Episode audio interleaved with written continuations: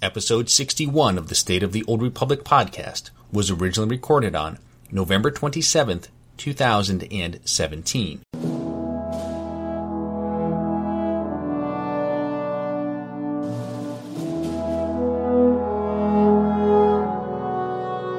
It's the State of the Old Republic podcast.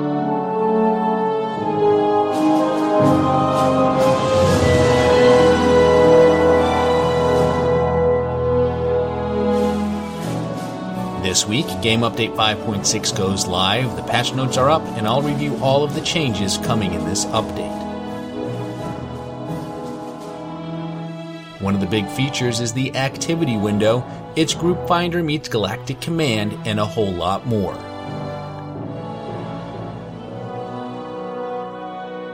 As of 5.6, the classes are now balanced. I'll tell you how to throw it all out of whack with shiny new augments.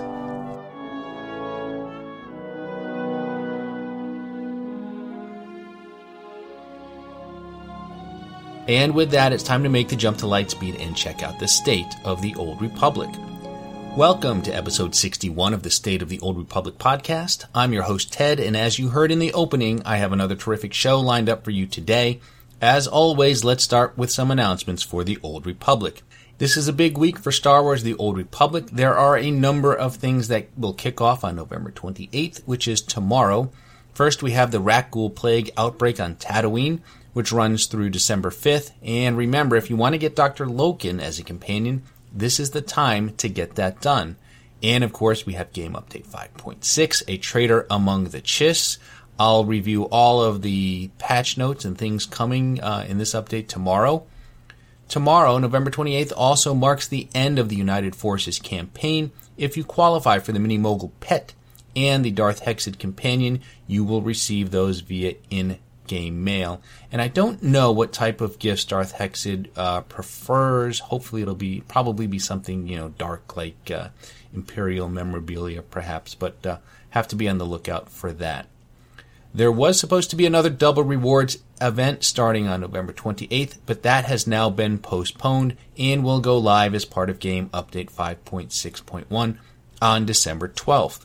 Now, the good news here is that the event will run until January 1st, so yeah, it's delayed, but it's also going to run for 20 days instead of 7. That's a pretty good trade-off in my book. Looking beyond that, we're coming up on the 6th anniversary of Star Wars The Old Republic, so expect there to be some in-game items coming our way. And soon the Life Day celebrations will begin, and of course, with the server merges, there will be no shortage of people to pelt with snowballs to get those snow covered parcels. And it also looks like there will be a new Life Day bundle this year, and it's rumored to include a Mary Ice Tromper mount, a Life Day model Umbaran Train Stronghold decoration, a Snowtacular flare, a Copero Jubilee Mini Probe pet, and a Life Day surprise toy. I say rumored because all of this is data mined information and not 100% confirmed. However, if you go to Dulfy.net, you'll see some of these items listed as coming in 5.6, but not all of the items are listed there. In addition to the Life, Life Day stuff, there's also a new pack, The Spoil of War, is coming, as well as several new direct purchase items. A lot of cool stuff you want to keep an eye out for, like the Revered Master Armor set, which is the traditional Jedi robe outfit. Well, that's it for the announcements. Let's slice the holonet and get to the news this week. As I stated in the opening, I'm recording this on November 27th, which means Game Update 5.6 goes live tomorrow. I talked about it last week, but now we have the official patch notes and we know everything that we're getting in this update. Remember that the new Warzone is delayed and not part of this update. It will be released in two more weeks. So here's what's coming. New Flashpoint, the traitor Theron Shan has found asylum on the Chiss world of Copero, lead a covert strike to uncover his deadly plans before it's too late. That sounds so ominous, and I'll talk about the story a bit more later, uh, but it looks like we're out to get him. Uh, the story also means the return of Raina Temple. Now, previously, Imperial, Imperial memorabilia were the best gifts to give her. I don't know if that will be the case now. Uh, the new Operation Boss Fight, Nahut, the Son of Shadow, will be available, and be wary, Nahut is a master of stealth combat and a super weapon capable of galactic destruction. Both story and veteran modes will be available. I don't know what he drops, but you do get 242 gear from story mode and 248 from veteran. So we're up to three pieces of 248 gear that you can now get as drops. There's a new Galactic Starfighter map, wage war in a 12v12 death match in orbit above the planet Iokath. The activities window. The Group Finder interface has seen a huge overhaul. This includes repeatable rewards, bonuses for roles in need, along with unifying the group, Warzone, Galactic Starfighter, and solo content into a single window. If this sounds an awful lot like the Galactic Command interface, it's because it's going away. The interface, not Galactic Command. And I'll talk about uh, the activities window in greater detail shortly. The Master's Datacron, available for 2,000 cartel coins on the cartel market. This item will allow you to take any existing character and make them a level 70 character. The Datacron also includes a full set of level 70 gear, so you can jump right into the action. This boost does not advance any story progress, and I've heard that the item level of the gear is going to be 230. I don't know if it's going to have a set bonus or not. I would suspect that it doesn't. There are a slew of class discipline changes. I'm pretty sure that every advanced class was changed in some manner. I'm not going to review them all here today. You'll have to read the notes to see how you're impacted, but there are a lot of changes. There were also a few adjustments to Galactic Starfighter, and again, you can read all of those while waiting in queue. Legacy wide credits. Uh, players can now deposit and withdraw credits from their legacy banks. Reading this, I'm now worried that the only way to spend credits from the bank will be to withdraw them on the character that needs them. I was somehow hoping I'd be able to spend them directly from the bank, but I'm thinking that's not the case. If we do have to withdraw the credits to use them, then this is only slightly better than just mailing them from one toon to another. There are changes to unassembled components and disintegrating items from command crates. So the improved disintegration, uh, disintegrating any item that contains stats in the command stash will now result in gaining unassembled components instead of command experience. All other items still disintegrate into CXP. We've made this change to allow for a more robust way of earning the unassembled components to upgrade equipment. This brings increased value to each command crate earned through gameplay. The cost of all items on the unassembled component vendor has been increased. Note that the rate players earn unassembled components from existing sources has also been increased at the same rate. This change is to account for the changes to disintegration. The number of unassembled components that each player currently possesses has been increased by the same ratio as the cost increased noted above the unassembled components earned for completing war zones and for killing ops bosses has been increased. Unassembled components are no longer found in the currency tab. Instead, they are a stackable bind on legacy item in your inventory. And a few other miscellaneous items for 5.6 are a new option has been added to the preferences window under user interface cartel market called use pack viewer. This option is on by default if the player turns it off, when a cartel market pack is opened, the items will be placed directly into your item stash without the pack viewer animation being played. Various issues related to searching in the cartel market have been corrected. Command boosts that drop from command crates no longer have a restriction on what command ranks they apply to. This is a great change. They were designed to stop working at rank 179 so they had limited appeal. Furthermore, they looked exactly like the CM boosts that do not have that restriction, which made it confusing if you were shopping for them on the GTN. Most players were good about pricing things accordingly, but there were others who were clearly trying to take advantage of unsuspecting buyers. Unfortunately, Eric Musco confirmed that the change is not retroactive. It only applies to new boosts that you get from crates moving forward. The command experience earned from Hammer Station has been reduced in all difficulties to bring it in line with other Flashpoint's time commitment. I was not aware that this was a good source of command uh, XP compared to other Flashpoints, but I've seen enough tears flow on my Twitter feed that suggest that this is worthy of a moment of silence. All right, moving on.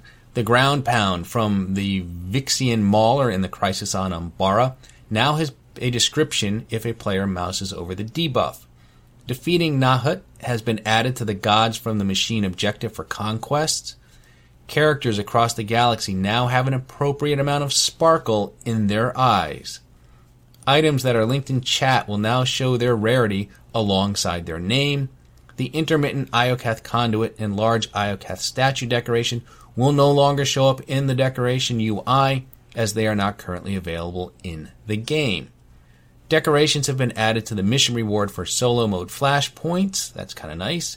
Uh, when adding an augment slot to an item, the augment kit drop down box will now sort by whichever kit the player has the highest quantity of. So, depending on how this actually ends up working, this could be a very nice quality of life change here. And finally, two tiers of new augments have been added to the game item rating 230 artifact quality, which drop inside of the Copero flashpoint, and item rating 236 legendary quality. These are crafted and schematics can be learned by the respective crew skill trainer. So as you can see, this is a pretty big update covering a lot of different fronts. One of the big features is the activity window, or as I like to call it, the feature formerly known as the group finder. Now here are some of its features. The Galactic Command interface has been removed from the game. All queuing will happen via the activities window or the chapter launcher. Queuing for ranked and unranked war zones will now happen via the activities window. Solo activities, such as heroic missions, solo flashpoints, and the Eternal Championship, have been added to the activities window. They will populate based on your character level. All heroics, daily areas, events, when eligible, and flashpoints can easily be queued from the new solo window. And let us hope and pray that this means an end to random daily heroics and that we can just go in and specifically queue for the ones we want. Uh, there will be repeatable rewards for each PvE group activity. There is a repeatable reward when queuing for all available content. This reward is available after claiming the daily bonus for that category and there's a new feature called Role in Need. Certain group enforced content will now give bonuses to roles in need. The goal is to provide that extra incentive to help bring groups together quicker. For example, there is a lack of healers in the activities window queue for Master Mode flashpoints, so we will offer an extra bonus to any healers who queue for that activity.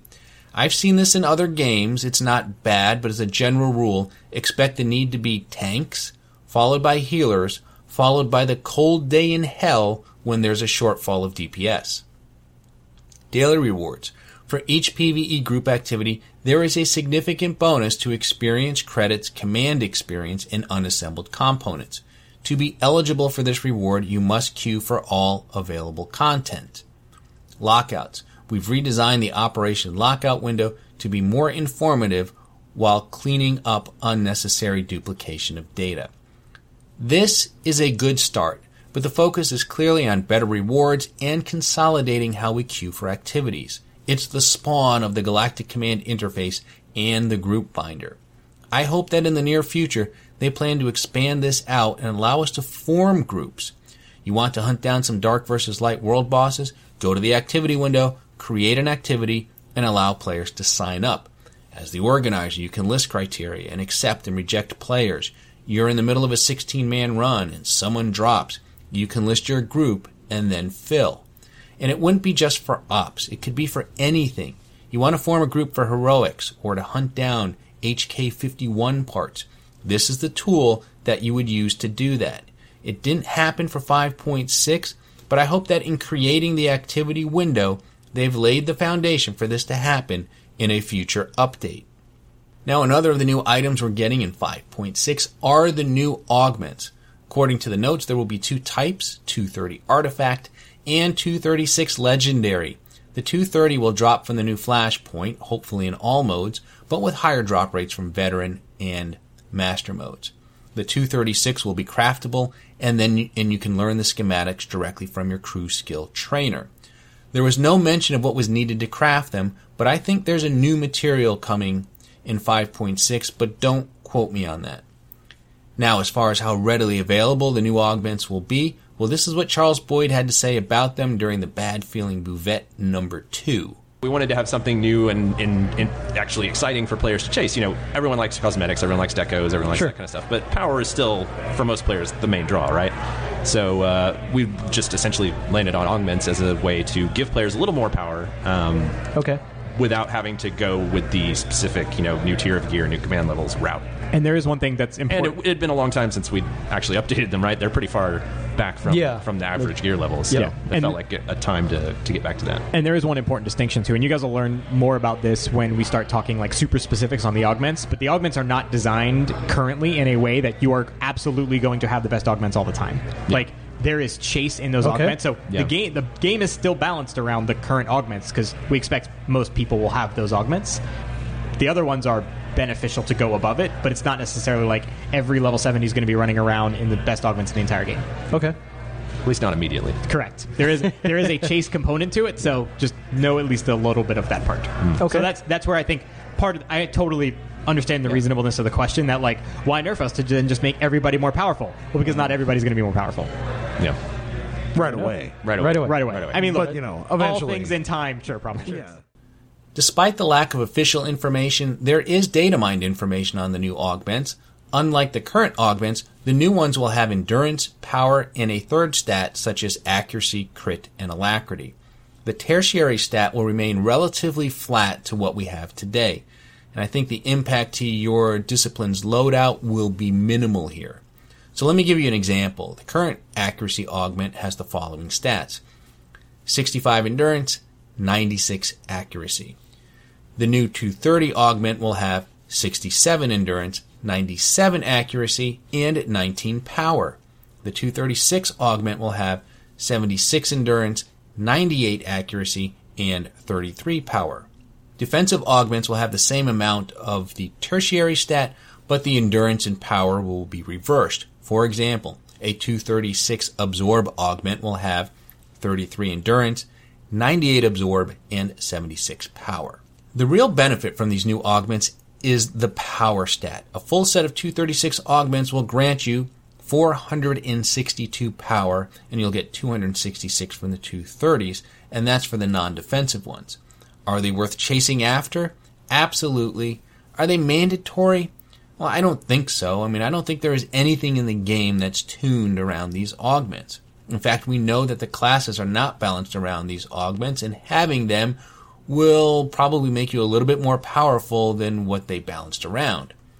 I'm certainly going to try and get them on my main simply because I want them, and I should be able to get them. That's my motivation. Yours may very well be different. There are individuals and groups that seek to gain every competitive advantage possible for everything they do. My feeling is this if you don't have them, you shouldn't feel like you're behind the eight ball here. And you'll do just fine whether it's ops, PvP, or master mode chapters, and the like. These new augments to me are simply a nice to have. I wouldn't call them a must have. Although your ops leader and people that you do activities with might feel different.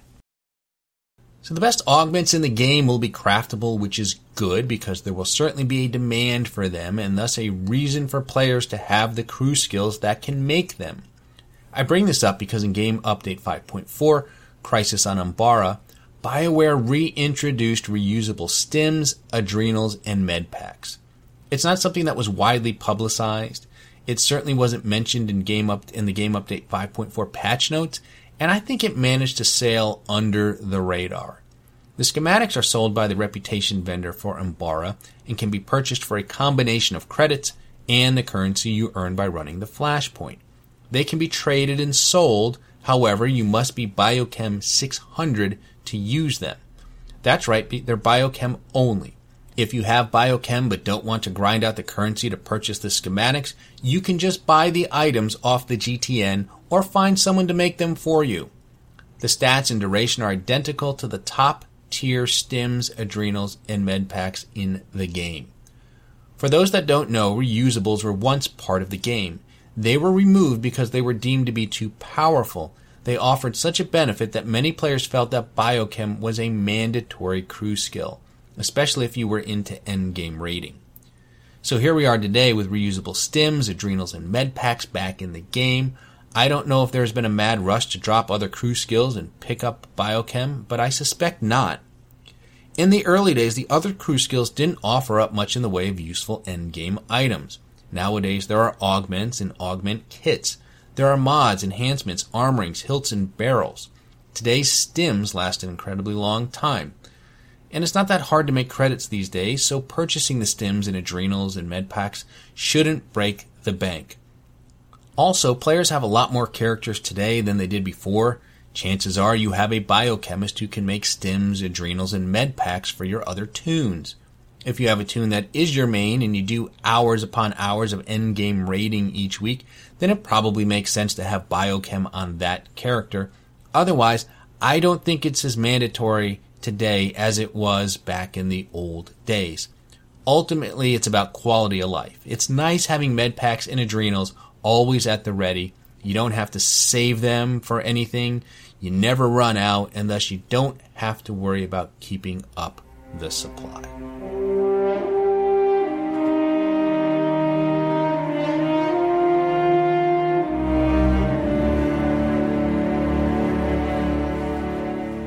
I'm ready for 5.6. I hope some questions get answered. Is Theron really a traitor? He wasn't surprised we survived the train wreck, and he even left us some Adegan crystals. And what about that mysterious order? Theron said he left the Alliance because it no longer looked like an engine for peace, but that robed figure with the bone mask who welcomed Theron into the Order did not look like a harbinger of peace. He looked like someone who belongs to a cult rather than a political movement or revolution and this figure likely wasn't the order's leader, which makes one wonder who is their leader. You can't have an order without a leader, and I'm pretty sure Theron is not it. Unless, like great great great great great grandfather, like great great great great great grandson, I don't think so. I think that's going to be it for today. I can't wait to jump into a Traitor Among the Chiss. I'll run it on my main toon first, but then I'm going to run it on my newly created female Chiss agent. She's about a month old and she's already my number two alt. She's sitting at Galactic Command rank 250. I've taken her through her class story, Revan, Fallen Empire, Eternal Throne, Iokath, and Umbara. She's ready for Copero and a reunion with Aristocra Saganu and, of course, Theron Shan. And she's an operative, which I've never played before, and I gotta say, if you haven't played a stealth character, you need to give that a try, especially if you like solo activities. If there is something you can do on your own, you'll never want to group with anyone ever again to do that thing. As a non stealth, having a friend along is a big help, but when you can stealth, they're just an anchor. So that is all I've got for today. Let me cue the music and congratulate you on surviving another half hour listening to episode 61 of the State of the Old Republic podcast. I'm your host, Ted, and I thank you for tuning in. You can find this podcast on iTunes, Stitcher, Google Play, YouTube, and Buzzsprout. You can also listen to the show directly from the show site, which is sotorpodcast.com, and there is an RSS feed where you can subscribe to the podcast directly. If you have a question for the show, you can email me at sotorpodcast at gmail.com. You can also tweet your questions to at sotorpodcast or send me a direct message. And be sure to follow me on Twitter to get the latest information on the show. Look for episode 62 on December 5th, and remember the Sith code Cake is alive.